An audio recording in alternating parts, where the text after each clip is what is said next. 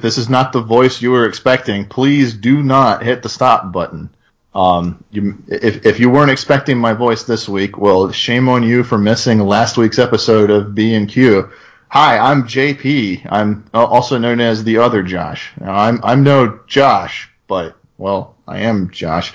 Anyway, I'm JP and I'm hosting uh, for the second week in a row. Uh, but don't worry, Josh is here. He will be joining us on the panel, and uh, he'll be back as the host next week when everything returns back to normal, or at least as normal as B and Q could ever possibly be. right. Insert so, Woody Woodpecker reference there. joining me, joining me on the panel this week is Ed. Hello, everyone. And you know him, you love him, Josh. Hi, everybody. Hi, Hi Doctor Nick. Nick. I said that because of the topic we're going into tonight. Yes, yes, absolutely. Uh, tonight we are going to be talking about um, who belongs on well, actually, Josh, um, this is uh, the first of a multi-episode installment yes. that we'll be revisiting. So, Josh, tell us more about this. Well, of course. So, uh, we at B&Q have decided that we have, we have taken it upon ourselves to decide who belongs on the Mount Rushmore of nerd culture. Now, we don't have the funds yet to build a giant rock and carve these four people, we will if you donate to a future Patreon. Haha. uh, but for the time being, we've decided we're going to pick the four people who most deserve to be on Nerd Mount Rushmore. Of course, that means that we're going to have to pick people who belong on Mount Rushmores of specific parts of nerd culture, and then eventually down the line we're going to figure out how to compare them against each other. So in this series, you will eventually hear about the Mount Rushmore of video gaming, comics, film, and literature, specifically science fiction and fantasy literature. But tonight, we're in JP's wheelhouse, which means we're going to be talking about television. The Mount Rushmore of television, nerdy television to be specific. Yes, sir. Take it away, JP. Yeah, so um, first off, I, am I'm really honored to be the host of this and to be the host of the first of the uh, the Mount Rushmore series, and just to be the first panelist that's guest hosting. There's, there's so much to be honored by here. So, so thank you very much. I, I am not taking this lightly, Josh. Seriously. Um, I, have I've kind of I've kind of been a TV junkie all of my life, both inside and outside of nerd culture. Um, I used to come home from school every day catching, you know, Nickelodeon series like Doug and Rugrats, and then later on in the evening getting to watch Star Trek: The Next Generation with my mom was definitely one of my favorite memories as a child. Um, then uh, I I caught I, I remember catching the Sci-Fi Channel in the '90s um, which was amazing. Uh, the SY FY thing they got going now, not so much. but although I've heard the Expanse is really good, haven't watched it yet, but I've heard it's good. Okay. Shark, Sharknado Six: The Sharkening. I'm just waiting for Sharknado to be finished. Oh. Or or or uh, uh, Shark or sh- the, the the time that Sharknado became Sharknado. Ha! Well, did, did you see when they did the Sharknado A Few Good Men crossover? It was called You Can't Handle the Tooth. oh my god. is it is right. it is it safe to say that the Sharknado films are bilge worthy? Oh. oh. nice one, Ed. Very All right. nice. On that note, Josh, do we have any other announcements or orders of business to talk about? Uh, just continue thanking people for uh, putting those reviews up there. We we encourage you last week, to please continue putting reviews on iTunes, Google Play, or your your podcast purveyor of choice, and uh, hopefully that'll keep people seeing us. And uh, April 2017, which is time of recording, has been a record month for downloads, and we are now over 16,000 lifetime hits on our feed and growing exponentially every day. Uh, my birthday this year, thank you very much for my birthday present. We had 230 downloads on one day. Uh, so thank you, thank you, thank you to our audience. We wouldn't be here without you guys, or I mean, we might be, but it'd be rather pathetic. Uh, so thank you for listening and buying into this unique mix of thought-provoking discussion and silliness that we call B&Q. And uh, yeah, thanks a lot. Just keep listening. Couldn't have said it better myself. All right. Um, so Matt is once again, unfortunately, not with us this week, so we don't have a sponsor. He's off cleaning the holodeck. Commander Riker was in there earlier. Uh, if if only Rick was here to hear that, man. so many fluids. All right, um, so I'm gonna go ahead and go into the big nerdy recommendation. Um, as you know, my my recommendations are a little bit less obscure, um, uh, which is you know it is what it is. Um, I try to keep mine less obscure, but a little bit more relevant to the topic that we're discussing. And so um, I'm going to talk about Powerless, the DC sitcom on NBC. It's actually billed as DC's first sitcom, which is which is pretty cool. I, I thought. Uh, the premise of the story is that it, it takes place in Charm City, which has a, a Wayne Technologies um, a Wayne Technologies uh, child company there. Um, what they do there is uh, Wayne Security, and the main character is the head of the research and development wing, where they develop products for like for everyday people to be able to resist superpowers from both superheroes and supervillains. Examples include an umbrella that is capable of bouncing rubble off of you, like actual crumbling building pieces off of you, um, or or gloves that can thaw ice, so in case you get frozen by a supervillain during what they like to call cold season. Um, that that can uh, that can be a real lifesaver. There, there's all kinds of interesting things that the quirky characters come up with on that show, and and the cast is amazing too. Um, forgive me for not being for not knowing how to pronounce his name, but uh, the the boss of the company that they work for is not Bruce Wayne, it's Van Wayne, who's a very pathetic man child. Um, but he's played by Alan Tudyk. Can somebody help me out? With- Tudyk. Tudyk. Maybe. I'm sure. Josh. Yeah. I have no idea. Okay, but but we we, we all know who I'm. Yeah, Alan. Wash yes. wa- wash from Firefly. Moving on. that guy. Yeah. Also the the weird pirate guy from Dodgeball. Um. Arr. so uh yeah um he's the boss. Uh, Vanessa Hudgens is the main character and she's of course adorable. Um. Also, the two main uh, the two main researchers are uh, Danny Pudi, the guy that played Abed from Community, and Ron Funches, who is pretty much the funniest man I've seen in a long time. Um, if you haven't seen his comedy or his character on the NBC series Undateable, uh, he, he's he's fantastic. Love the guy. Love the guy. So uh, I highly recommend that. Um, probably by the time this episode airs, uh, the first season is over, but it's on Hulu, guys. If if you haven't checked this show out yet, check it out. It's it's just it's so funny. Without further ado, I think it's time to actually go in and discuss our big nerdy question: Who goes on the Mount Rushmore of nerdy TV? Woo!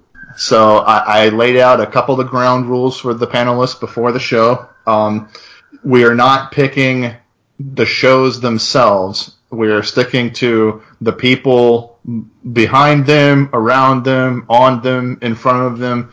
We're talking about creators. We're talking about um, actors and directors uh, and writers. It's just everybody there. So um, I would love to hear what you guys have to say. And I think um, since since Josh, you never get to go first because you're too darn polite when you're the host. Josh, I would love it if you go first today.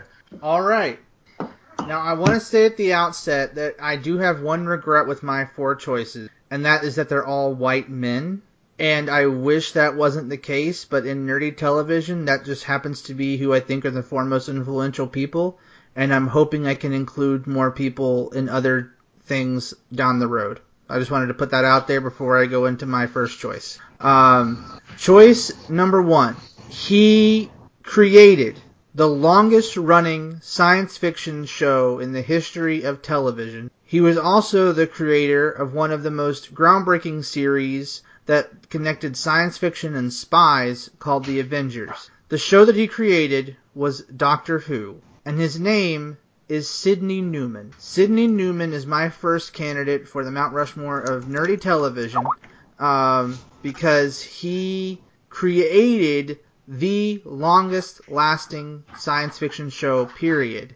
Uh, he only was in charge of British television for 10 years, but creating the Avengers and Doctor Who in those 10 years tells me that that's a huge impact. Also, you might be surprised to learn the man who created Doctor Who was not British. He was Canadian. Uh, he was born in Toronto in 1917 and then relocated to the UK where he worked in the 50s and 60s. Um, and then he worked for the BBC starting in 1962.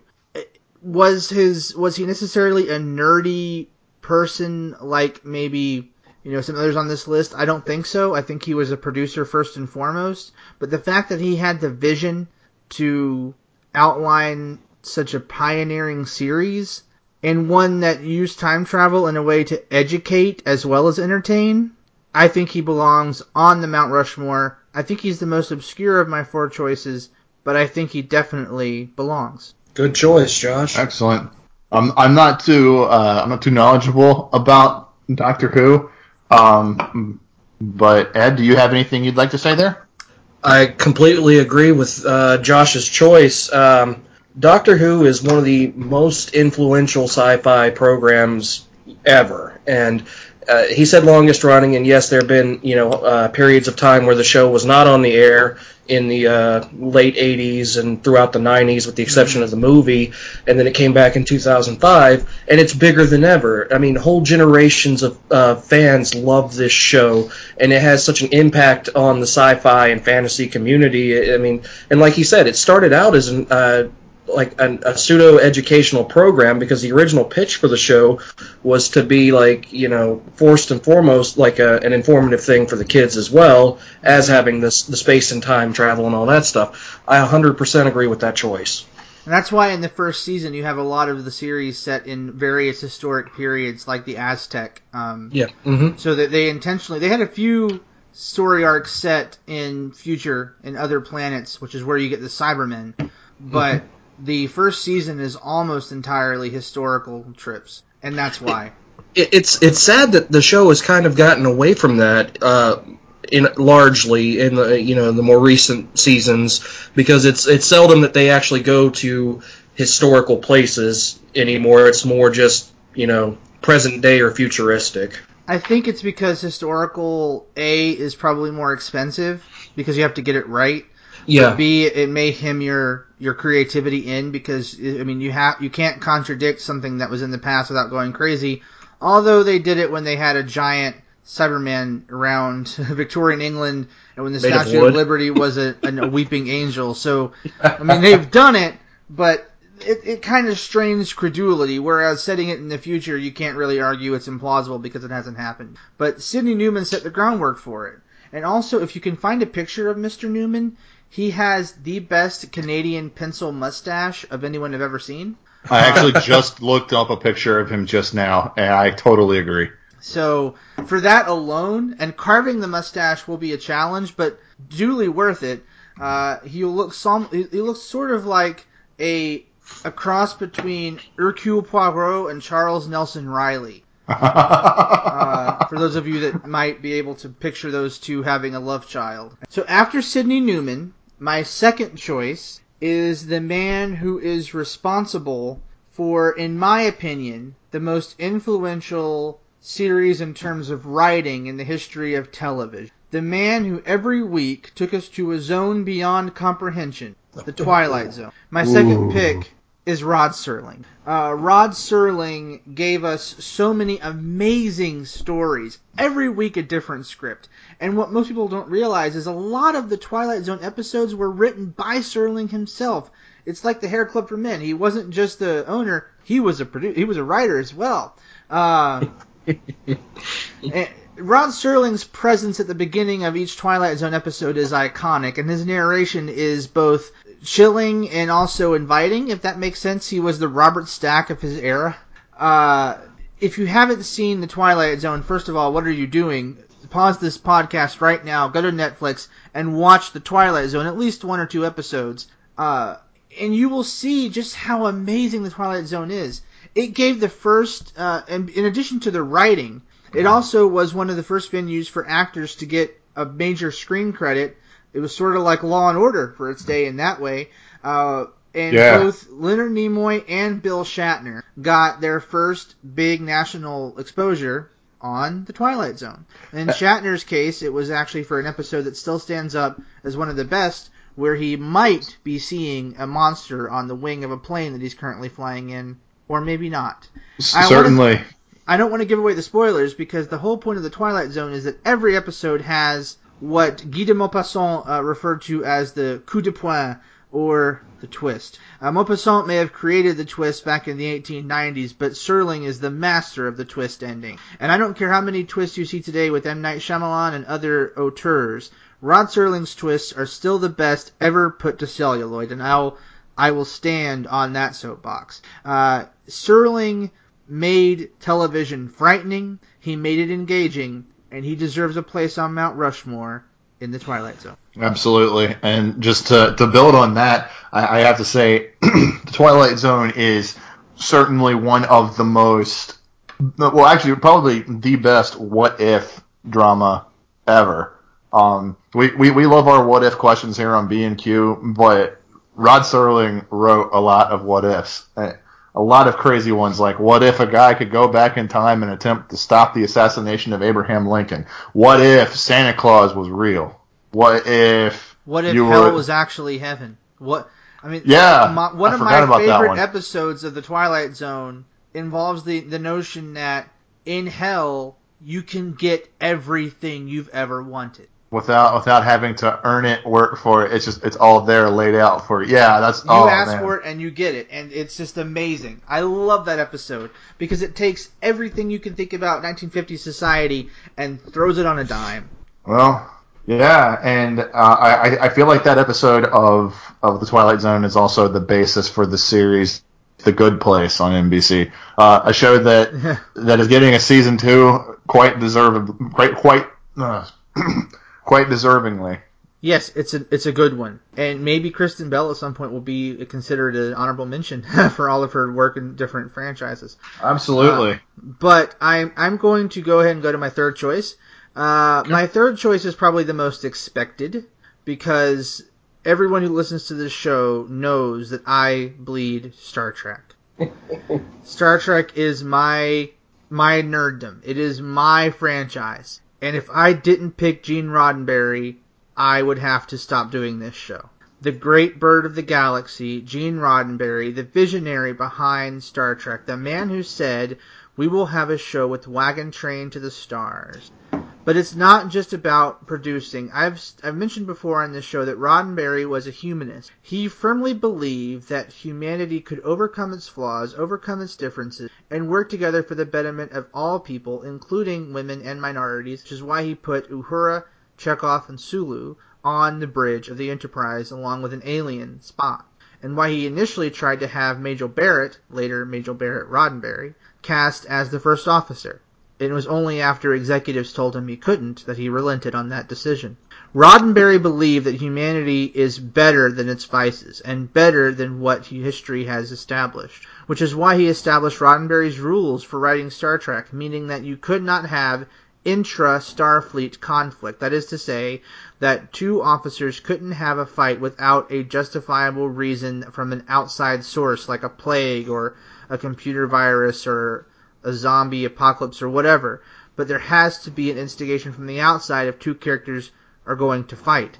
Of course, that's going to be tweaked later on, but Roddenberry's rules still very much uh, apply in the Prime universe, and I think it gives Star Trek its unique flavor as perhaps the most optimistic science fiction franchise of the whole bunch. In Doctor Who, just this once everyone lives, but in Star Trek, the default is that everyone will live because the Federation is the fictional universe that I most want to live in. And for giving me that hope, and for giving the world Star Trek, and in, in addition, for inspiring countless generations of scientists and engineers to make the technology and life of Star Trek a real thing. And I say that given that they have just announced that we have a tricorder that does the same functions as the tricorder from the next generation for inspiring transportation and other technology, and for having, in my opinion, the best franchise ever made. Gene Roddenberry, take your place on Mount Rushmore. Couldn't have said it better myself, man. Uh, so my one final pick is also from the Trek universe, but he bleeds into another universe that I mentioned last week, Battlestar Galactica. This is probably my most surprising pick, but I'm going with producer and writer Ronald D. Moore. And why am I going with Ronald D. Moore? You may have heard his name, but I'll tell you exactly why. He got his first major break working with Star Trek The Next Generation, and he wrote some great episodes. He was responsible largely for a lot of the Klingon story arcs, which were quite interesting. But he came into his own working on Star Trek Deep Space Nine. Ronald D. Moore is the man most responsible for making DS9 a serialized series, to make an overarching story from that was from episode to episode rather than having each episode be its own self-contained entity. He then took that format and perfected it in perhaps the most polished four seasons of television ever produced in the nerdy genre, Battlestar Galactica. I will always love Star Trek as my first love, but objectively, I think Battlestar Galactica is the best science fiction series ever produced. And I have to say that Ronald D. Moore was the reason. And he has revolutionized nerdy uh, television because before him, you couldn't have shows that were going from episode to episode with giant story arcs. Now, can you imagine a nerdy show that doesn't have giant story arcs? From Game of Thrones to Outlander, which he also produces, uh, from The Expanse to Westworld, everything now is in the format that he created. So for changing the way that nerdy television is produced and written, and for producing DS9 and Battlestar Galactica, two of the best series ever put to television, Ronald D. Moore, take your place as the T, as the Teddy Roosevelt of my Mount Rushmore. Very good. Those are all fantastic choices. Uh, so that's my Mount Rushmore: Ronald D. Moore, Sidney Newman, Gene Roddenberry, and Rod Serling. Uh, hopefully that will do. Hopefully the listeners are okay with uh, my picks. if you're not, let us know. By the way, we Certainly. your thoughts on this. Certainly. So we have one Mount Rushmore down. I, I will say you uh, you and I have a little bit of consensus, Josh. Um, but without giving too much away, uh, Ed, would you like to uh, talk about your Mount Rushmore? I would indeed. Uh, and let me say, I'm, I'm sure I'm speaking for all three of us. It was very difficult to narrow it down to just four selections. Oh, uh, yes. Definitely, yes. Definitely. That being said, I am the hugest of Doctor Who fans, and I almost put Sidney Newman on my list, but he didn't quite make it. So the first one I'll start with, uh, uh, and Josh has said more about this person than I could ever say, so I'm going to start with this one first. Uh, Gene Roddenberry makes my list as well. Uh, he put it far more eloquently than I ever could. He changed the landscape of sci fi forever. I'm not the biggest Trek fan, I'll admit this freely, but I have seen uh, bits and pieces of the original series, most of the TOS movies several seasons of Next Gen, Enterprise, all that stuff. All of this stems from that one man, and and the the impact will be felt forever. And and as Josh said, uh, science fact sometimes follows science fiction, and we're striving for new ideas and new technology based on the ideas that came from a show from the 60s. This is amazing to me.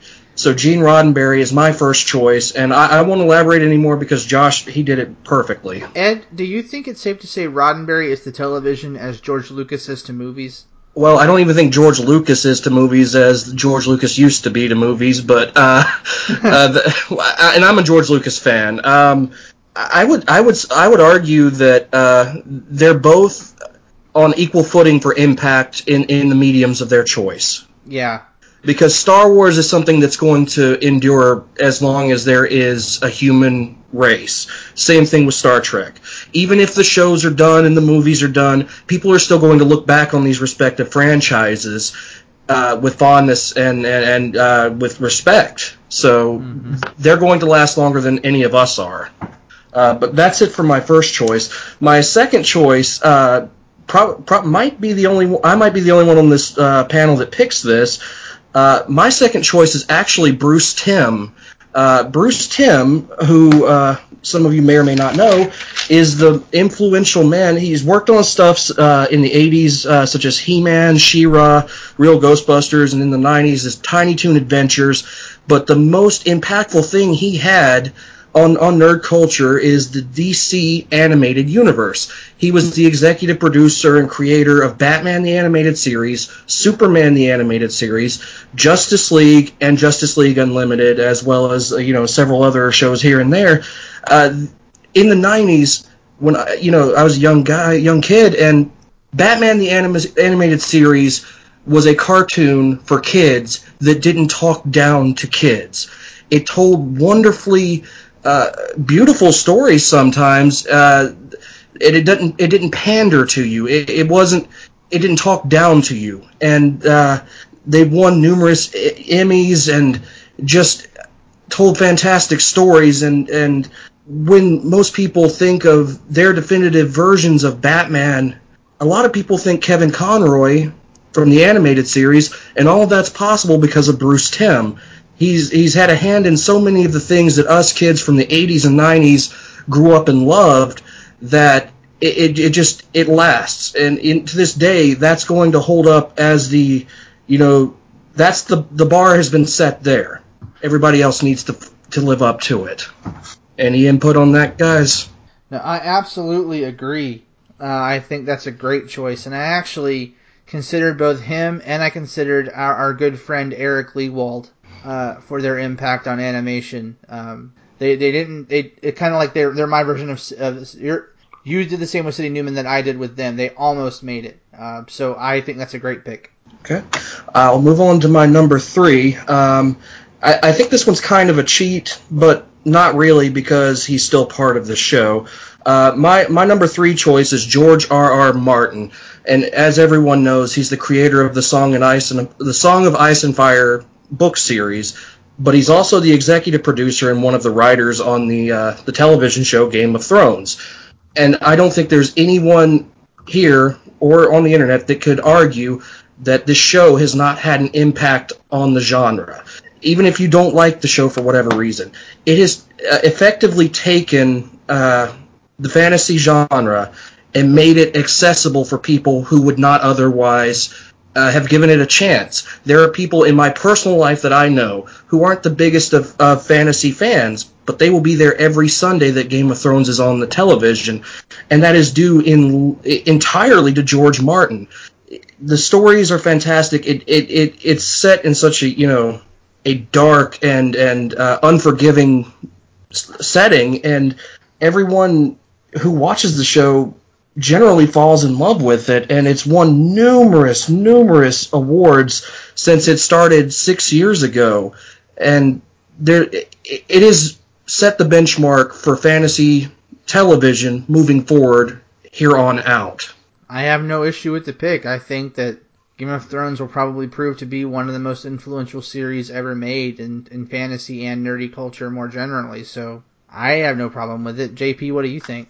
I, I think it's a great choice. Uh, it's it's impactful. Um, it's a very popular series, especially among us nerds. Um, and though though I do not follow it very closely, um, I understand and respect the level of success it's had and enjoyed for a long time now.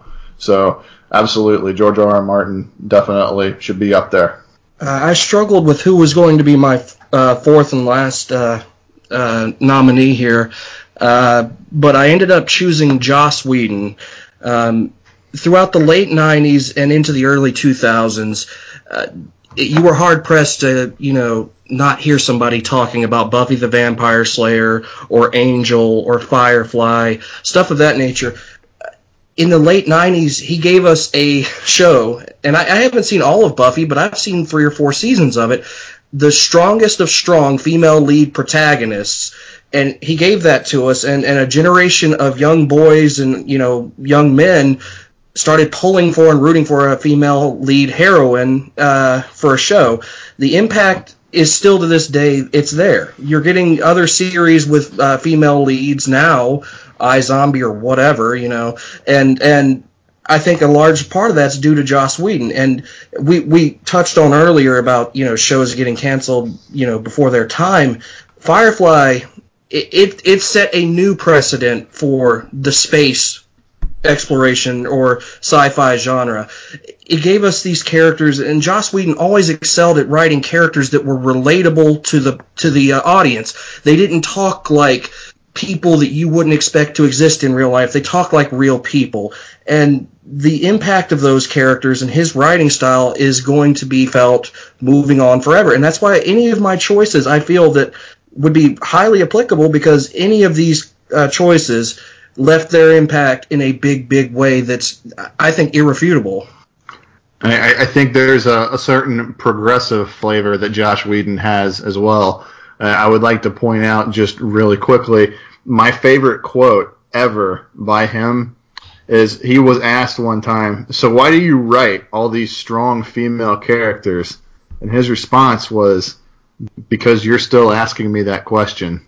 Very good. Very good. Yeah and like Zoe in Firefly, could you? Uh, she was arguably the strongest character in that show, uh, and she wasn't the lead. Malcolm was the lead, but she was probably the strongest character in that show, emotionally or physically.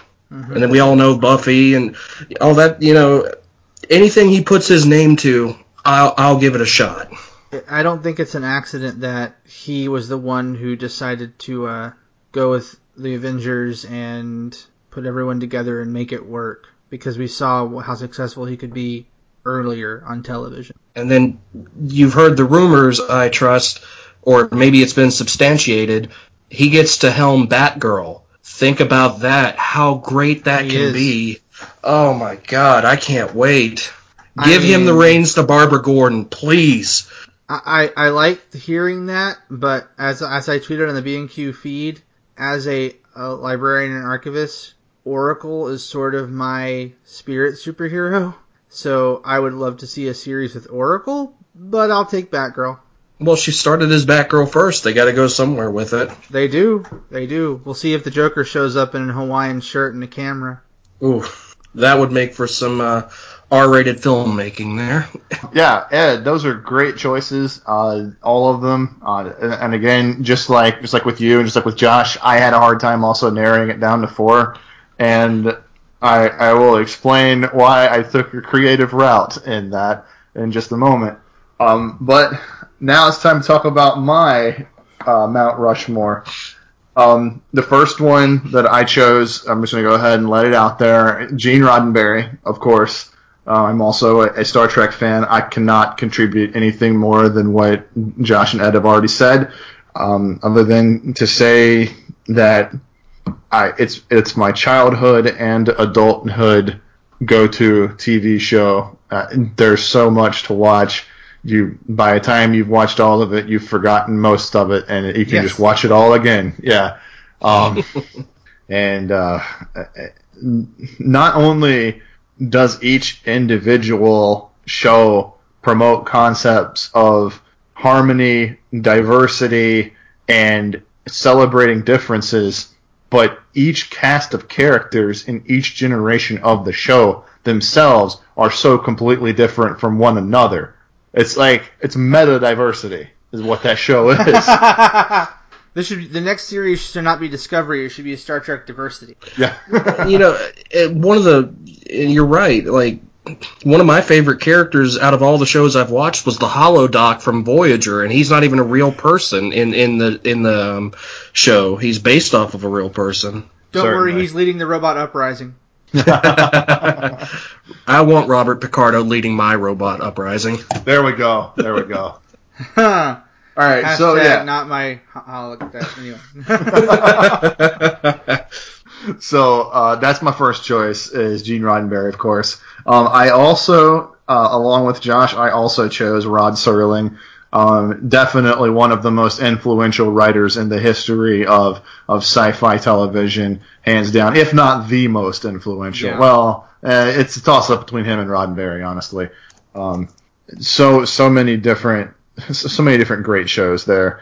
Uh, so now I'm going to go the the my last two picks are unique. My last two picks are unique from the two of you. Um, my first one probably isn't too much of a surprise when you hear the name. You're going to immediately know, yeah, of course, JP would pick that.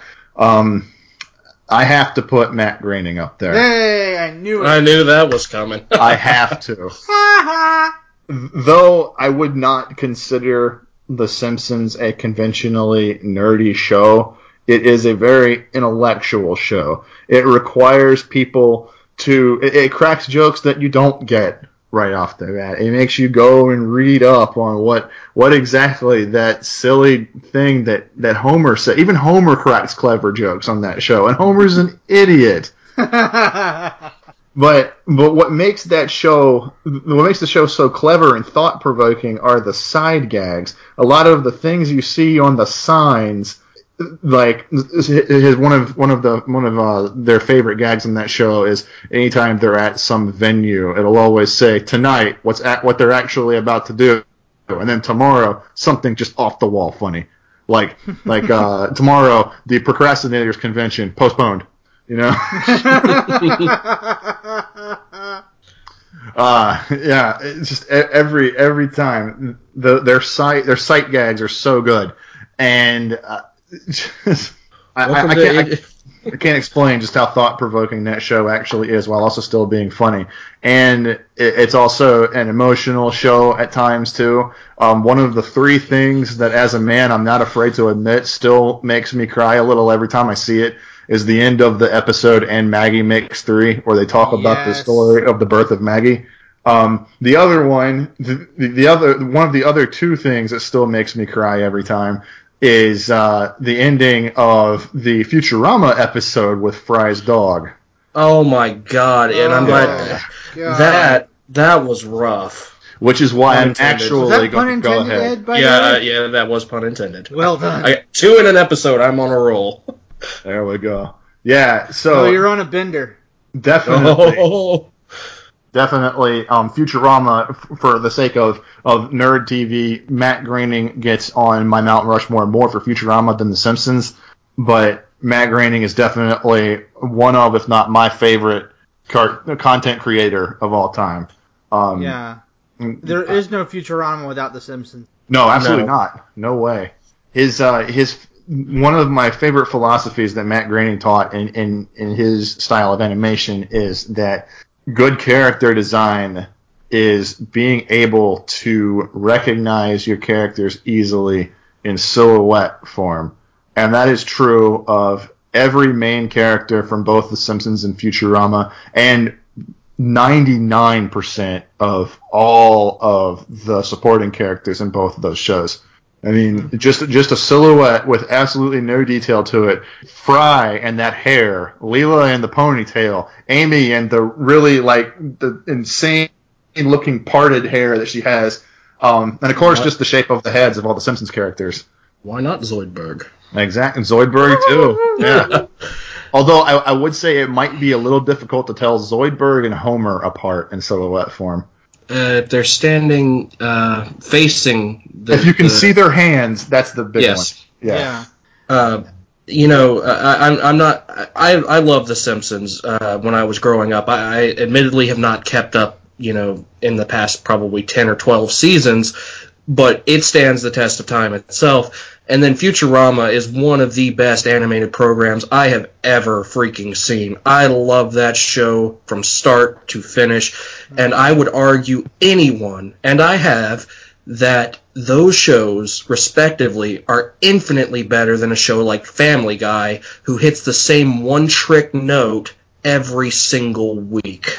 Well, I was actually just about to say, without Matt Groening, you don't have Family Guy or anything No. with Seth MacFarlane. You don't have South Park. That is No. also true. Simpsons Uh, did it. Pretty much, you don't have any adult-oriented animation without Matt Groening. I agree Certainly. with that. And it's not to say, e- even though, yeah, uh, it's it's fair to say that that Family Guy does like to hit the uh, the the one trick pony, if you will. Um, it's not to say that Seth MacFarlane isn't deserving of the success that he's had. No, no, but I, I think that it's I think it's overblown. I don't think that that show's been good in probably eight seasons or more. It, it certainly was better in its heyday. It was Which, better be- before it was canceled. Talk, talking about a, another show that got canceled before its time. At least Fox realized the mistake there. Yes, they did. Yeah. So um, that that is my third pick, and my fourth one. I, I hope you can forgive me for doing this, but my fourth pick is actually two people, but they together form one entity that is probably responsible for revolutionizing and revitalizing science fiction at a time when it when it really could use it. And so my fourth pick is the husband wife pair of Mitchell Rubenstein and Laurie Silvers, the two people who together devised the concept of the Sci-Fi Channel. Hmm. Why would I pick them? They didn't really make anything. Well, no, but they they are responsible for putting out a cable network that was devoted to sci-fi, which hadn't been done before, and at the time it allowed for I mean, at, first, when it was just broadcasting reruns of sci of older sci-fi TV shows and movies, it allowed for a completely new generation to see some of the great works of the past. You know, they they had all kinds of uh, they had all kinds of old sci-fi movies from the 70s. Uh, they had um, they had actually the first movie they the first thing they ever put on Sci-Fi Network when it when it launched was um, Star Wars Episode Four. Wow. Um, and yeah, and they also picked up and nationally broadcast Mystery Science Theater 3000, and they um, they they also went they created they had their original programming too, not the least of which is the Stargate series. Both of them were on Sci-Fi, and so I'm going to say that I would never have said that sci-fi was a dying medium at the time, but when that show, when that channel launched in '92, I think it, it, it gave sci-fi a, a, refresh, a rebirth, and really solidified it as a legitimate genre of television that has a die-hard fan base, and I, I, I think it helped sci-fi become respectable by all critics. What year was it founded? It was uh, they came up with the idea in '89, um, but they didn't have the resources to launch it. Um, so '92 was when the concept was picked up by USA Networks, and they they launched their uh, I, I believe I got the facts up right here. Give me one second. They launched on September 24th, 1992, and the first thing that they put on was the Star Wars Episode 4 A New well, Hope. The reason I asked that is in 1992, all of Star Trek, which is the only major sci fi show on at the time, mm-hmm. is still in syndication. Um, it hasn't been on primetime since the 1960s. So primetime uh, or broadcast networks did not want to take a chance on fantasy, science fiction. Hercules and Xena were in syndication. Mm-hmm. Nobody wanted to take a chance on nerdy television as their bread and butter until sci-fi. Remember that Stargate SG-1 actually premiered and ran for the first several seasons on Showtime because they were the only network willing to take a chance on it, which is coincidentally why in the first episode of Stargate, if you can find the pilot uncut, there is a scene of full frontal nudity because it was Showtime and they thought they could get away with it for some weird reason, and they never go R rated again. The rest of the show is PG, even on Showtime. Weird, one of those weird facts of history. Um, but sci-fi changed the the marketplace, and yes, we want to, we're about content creators, but television is a business, and without having the market for our nerdy shows, you don't get HBO taking a risk on Game of Thrones. Certainly not. You know, so it's huge. So uh, I'm putting I'm putting the, the husband and wife duo together as one entity because they they do um, it, there is no clear uh, indication of one of one of them being a larger contributor towards it. So I had to put them both together up there. That's a good choice. It's a great choice. All right. So initially, I was planning on at the end of the discussion coming up with a consensus uh, um, a consensus Mount Rushmore for all of us However, uh, we all had one in common, and then there was only one other that was picked by more than one person. so mm-hmm. that's not it's not much of a Mount Rushmore. So that that part is out. However, if, if we had to put a Mount Rushmore of, of television, we, we can all agree it's going to be Gene Roddenberry, and then the rest of it's going to be under construction for an indefinite amount of time. I think Ed, are you okay with putting Rod Serling on there? Yeah, I mean, I, I love the Twilight Zone as much as the next guy. I it it didn't it, again. It was one of those four choice kind of things, and I've watched my share of Twilight Zone, so yeah, I'd agree with him. So I think Roddenberry and Serling are probably definitive on the two, and then after that, yeah, I'd say under construction because I honestly can't say any of the picks that you guys proposed are wrong. I can no. defend Ronald D. Moore and Sidney Newman until you know until I'm blue in the face, but I cannot criticize your picks at all. And I would have, and like I said, I almost picked Sidney Newman as well. So, I mean, it, it was it was a tough it was a tough choice. And and every time we do this for the respective uh, categories throughout the season, it's going to be tough. Absolutely. So I think JP, I think maybe we should ask our audience which of the two people we've mentioned belong in those final two slots. Absolutely, I think so. So listeners here are your picks for the last two slots. Uh, JP, if you would go over your two one more time. Uh, yes, my two are Matt Groening and Mitchell Rubenstein and Laurie Silvers. Ed? Uh, I would say it would be between Bruce Timm and George R. R. Martin. And I've got Sidney Newman and Ronald D. Moore. Of those six, who belongs with Serling and Roddenberry on the Mount Rushmore of television you can also give us your own picks. Uh, we want to hear from you on those. But remember, when we get the final four, those are going to be going to the big finale of this Mount Rushmore series when we decide who goes on the Mount Rushmore for nerd culture as a whole. So your voice will make a difference. Yes, and you can submit your picks uh, at bnqfeedback at gmail.com. You can also comment on this episode on Podbean. I know for a fact. Um, yes. I do. Do they allow comments on individual episodes on Google Play or iTunes? Do you know? I do not think so. Uh, but you can always send me comments uh, with the subject line of this episode, the title, or you can send us tweets, and we will get them uh, for this episode when we yeah. yes, our you... next re- our next recording uh, several weeks out. We'll we'll be able to have that feedback in a later episode. Absolutely. You can tweet us at BNQ Podcast, or uh, my my Twitter handle is at Potatoes of Shame. Um, and yeah, without further ado, so, I, I I'm sorry. I think actually what I'm going to do, I just thought of this. A, a, great way to use our Twitter account because we have over uh, 2,600 followers. So thank you all for following. Ooh. What I'm going to do is in the the days following the release of this episode, I'm going to have a poll for each of our two individually. So Ronald D. Moore versus Sidney Newman, uh, and then your picks, etc., against one another. And then with the top vote getter from those each of those three, all three of those will be against one another in the final poll, and that will be the official result uh, for how we determine which of those is going to go on the Mount Rushmore. The top two of those three will go on Mount Rushmore. That sounds fantastic to me. Uh, so that's how we'll determine it. Uh, and but if you want to do a vote that's not on Twitter, if you're not on Twitter, if you want to vote, send us emails. I will count them in the total. Um, so we still want those uh, votes. But so watch out in the next few days. The first poll will go out tomorrow. We'll, we've released on a Thursday, so tomorrow on Friday. So Friday, Saturday, and Sunday we'll have the first three polls, and then during the week next week we will have the poll of the three.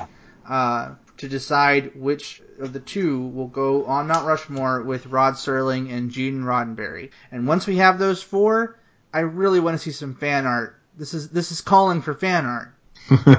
yeah, um, I, I, know I can't draw, so I'm I'm looking no, to the listeners for this one. I'm still waiting for FDR with Captain America's shield as part of his wheelchair wheels. I'm just saying, I'm waiting for that one. That'll who, who make was, everything worthwhile. Who who was Teddy Roosevelt in that episode?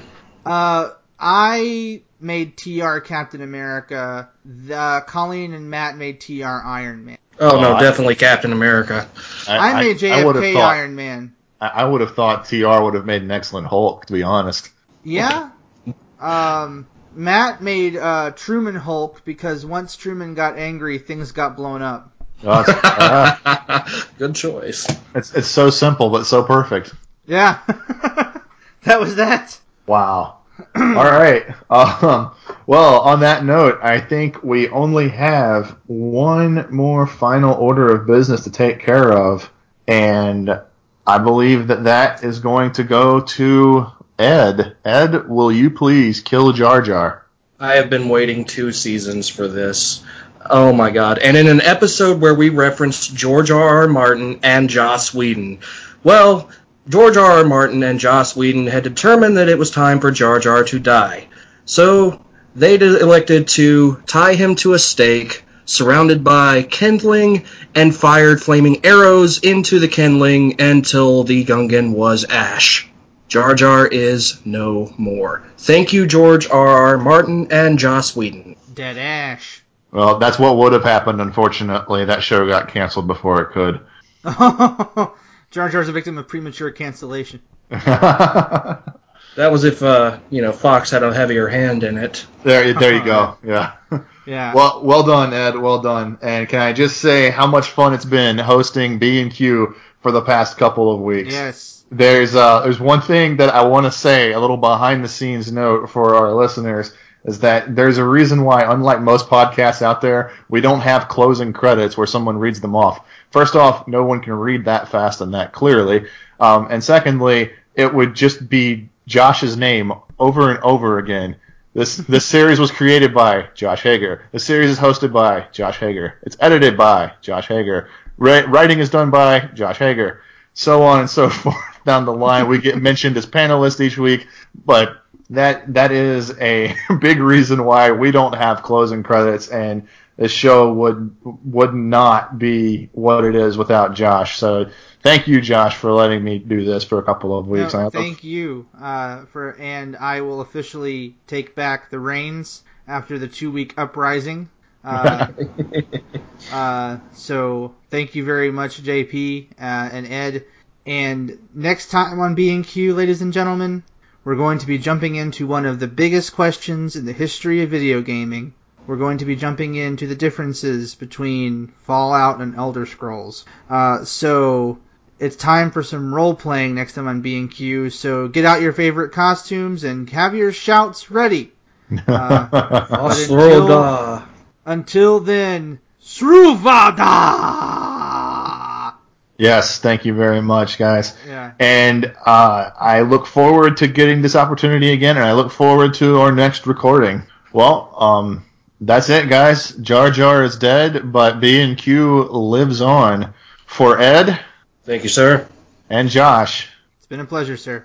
This is JP saying good fight, good night.